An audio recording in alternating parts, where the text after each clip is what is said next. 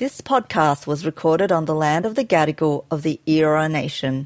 I'd like to pay my respects to Elders past and present and recognise their continuous connection to country. Burrata actually is really close to our heart, obviously, because we were born in the land of burrata. I think if I had vegan cheese written above my stall, I either would have had probably milk thrown at me or like cow farmers yelling at me and all sorts of stuff, but it was good. It was really good.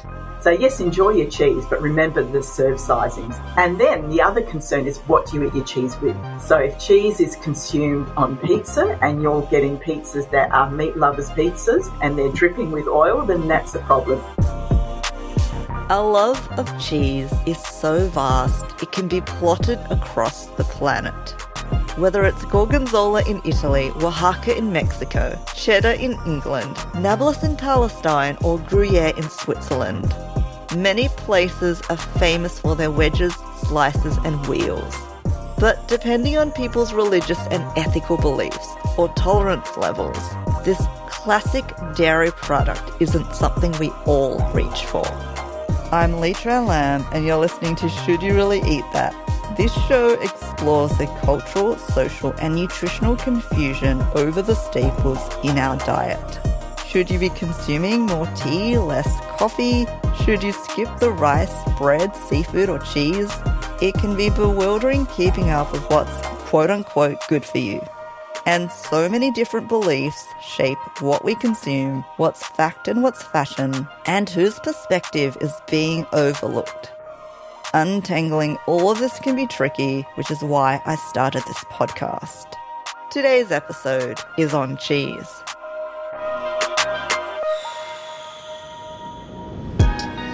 From Indian paneer to French roquefort, cheese can add a rich or milky note to your meal. For dessert, we might turn to various cheesecakes, whether they're Basque, Japanese, or via New York, or gawk at the wonders of a cheese plate or trolley. We've long prized this staple. three thousand two hundred year old cheese was discovered in an ancient Egyptian tomb. Diarist Samuel Pepys famously buried his parmesan stash in his garden to protect it from the Great Fire of London in sixteen sixty-six.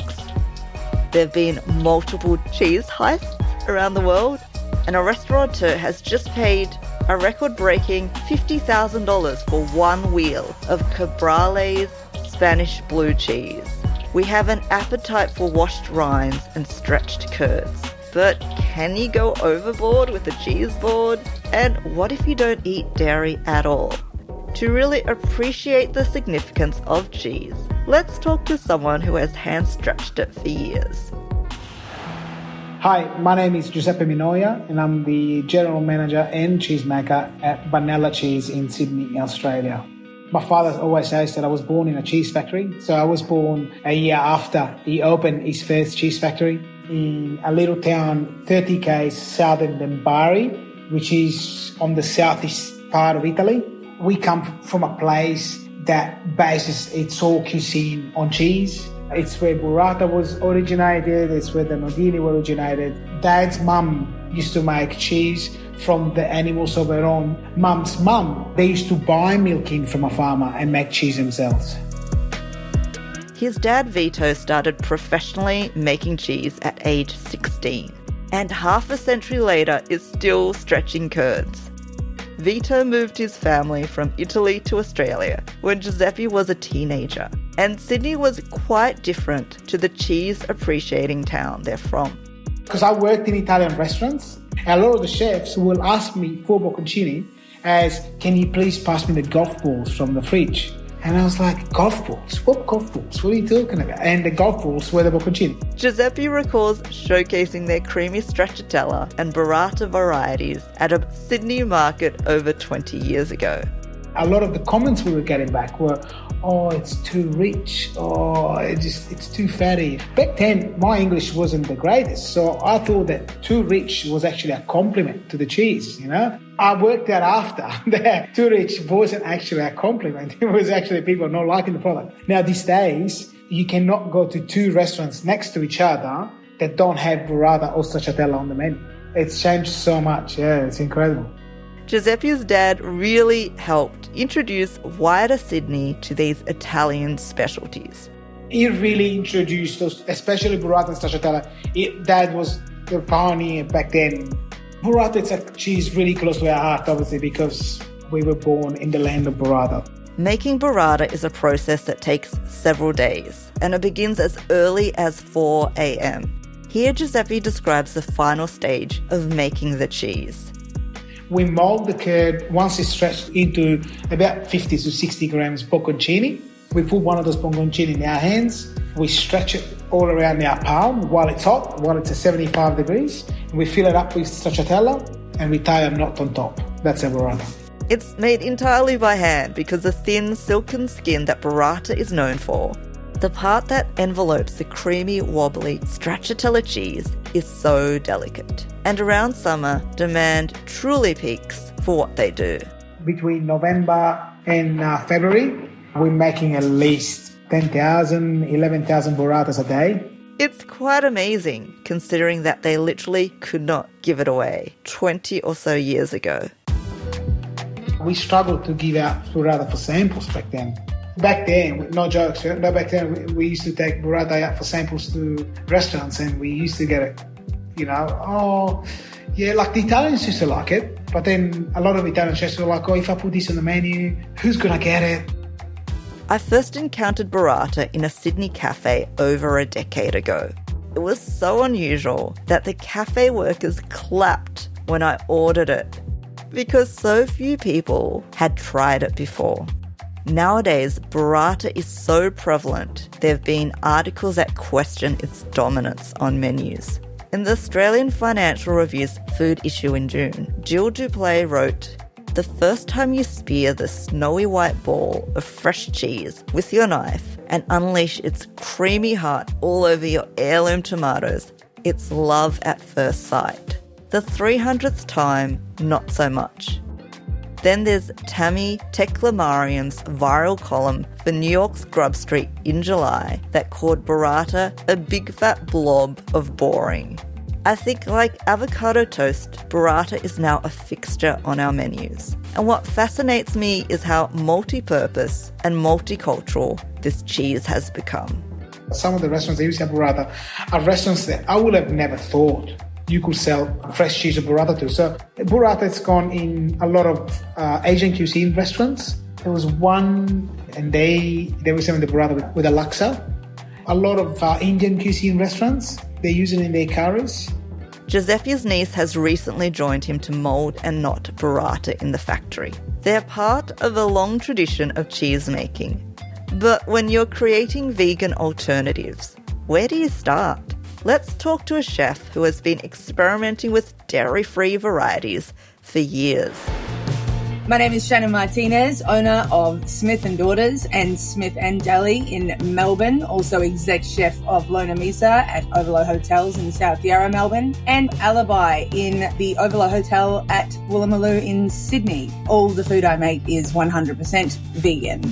So before I actually started making my own vegan cheese, my first experience with vegan cheese was when I introduced the, I guess, somewhat famous vegan parma at the East Brunswick Club in the early two thousands. When we're talking vegan food, early two thousands to now is like a century. The first cheese I used was a brand called Cheesley. It was really the only cheese I could find, actually, at the time. And it came packaged in the most unappetizing way. Like, you know how you can buy dog food in those logs? It's like that. So it was like a log of, air quotes, cheese, but it had the texture of putty with, like, grit in it.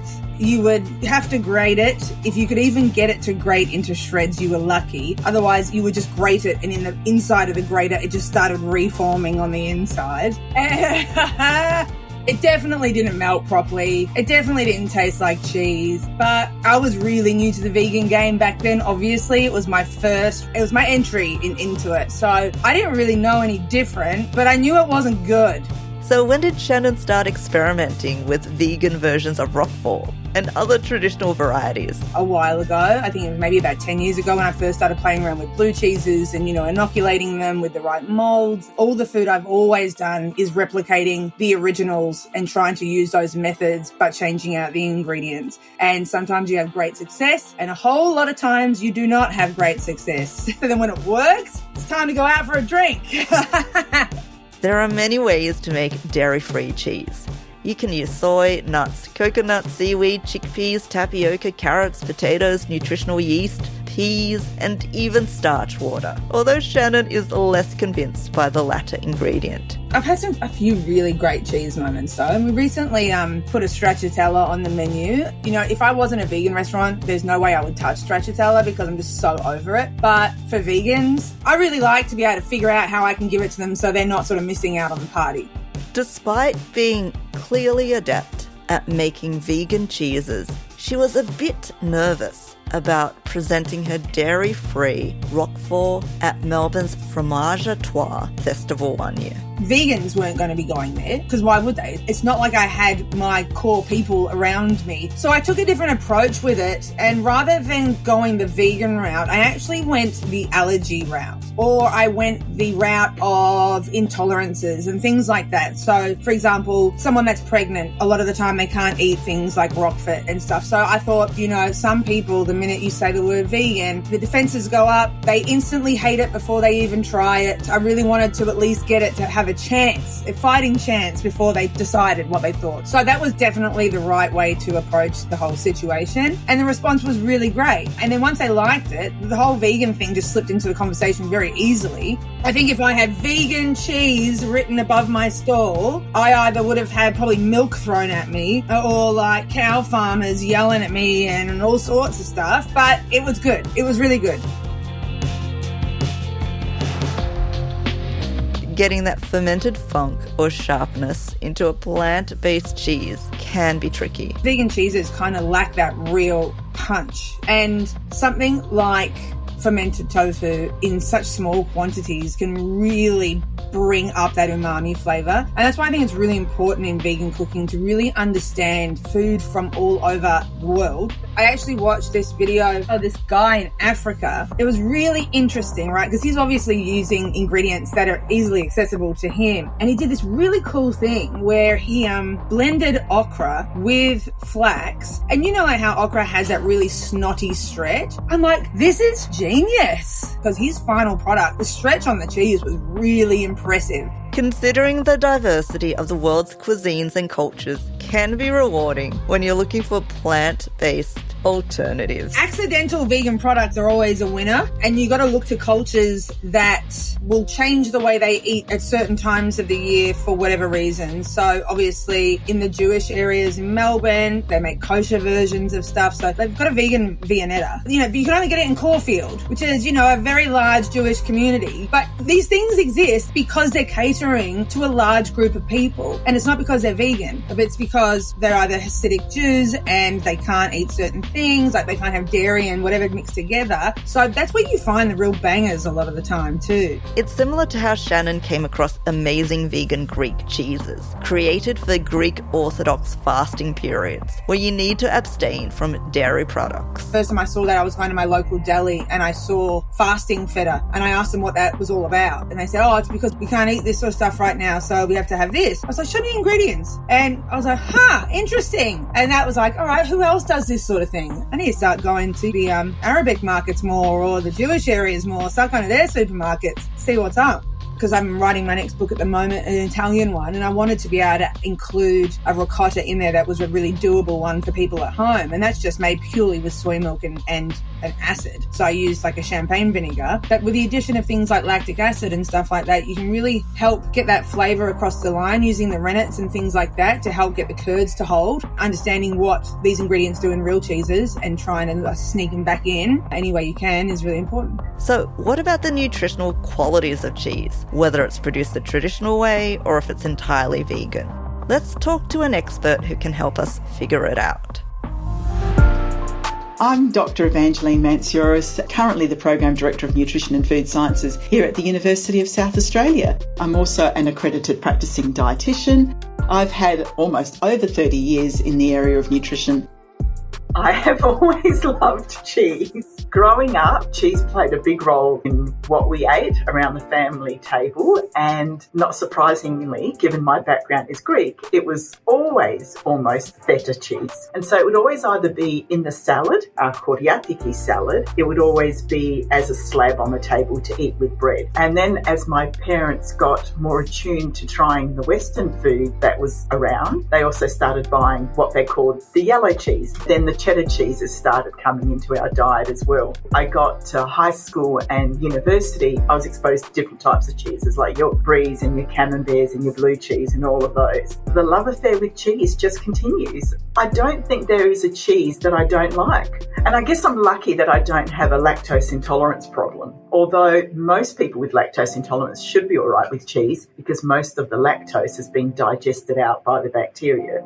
Perhaps it's inevitable that Doctor Evangeline loves cheese so much because she literally grew up with it. The suburb we lived in here in Adelaide had quite a lot of Greek people in it. So there was a Greek deli and the supermarket was also owned by Greeks. And so they also had, you know, different types of feta. We'd always have the cheese and the olives in ice cream containers in the fridge. So, you know, you had to know which ice cream container had the feta in and which ice cream container had the olives in. And then my parents would also have a go at making their own cheese, and they make a harder cheese out of the feta and let it dry out even more, which would then be used to put on top of macaroni and pasta. So we'd have bundles of the feta hanging and drying out for as long as it could. Yeah, just in the kitchen, and then it would be hung outside in the laundry, which was an outdoor laundry. So if you were to ask Doctor Evangeline whether cheese is good for you, is it something she can answer simply, or is it one of those it depends scenarios? A few years ago, we would say it depends, but more recently, the evidence base has changed. The National Heart Foundation actually changed their recommendation around full-fat dairy products. So up to that point, it was always eat low-fat dairy products, but certainly having a low-fat cheese wasn't the same experience as having a full-fat dairy cheese. The National Heart Foundation did a review of the evidence and found that mostly consuming full-fat dairy had a neutral effect for people who didn't have any risk factors for heart disease or didn't have heart disease at the time. So that really changed the cheese board, I guess.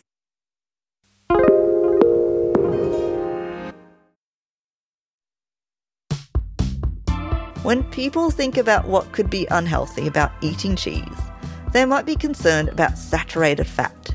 Is that something they should be worried about? Well, look, all the cheese has a component of saturated fat in it because it's made from milk, be it from cows, goat or sheep. But the saturated fat, importantly, in cheese becomes fermented. So just to go back, cheese is a fermented product. So we need bacteria in there to make lactic acid to cause the cheese to be the way it is. And whilst it's also breaking down the lactose in the milk, it's also changing the fats and the protein in there. And it appears from the early research that these fermented fats may actually provide us with some health benefits in certainly reducing inflammation. You may get some cardiovascular benefits as well.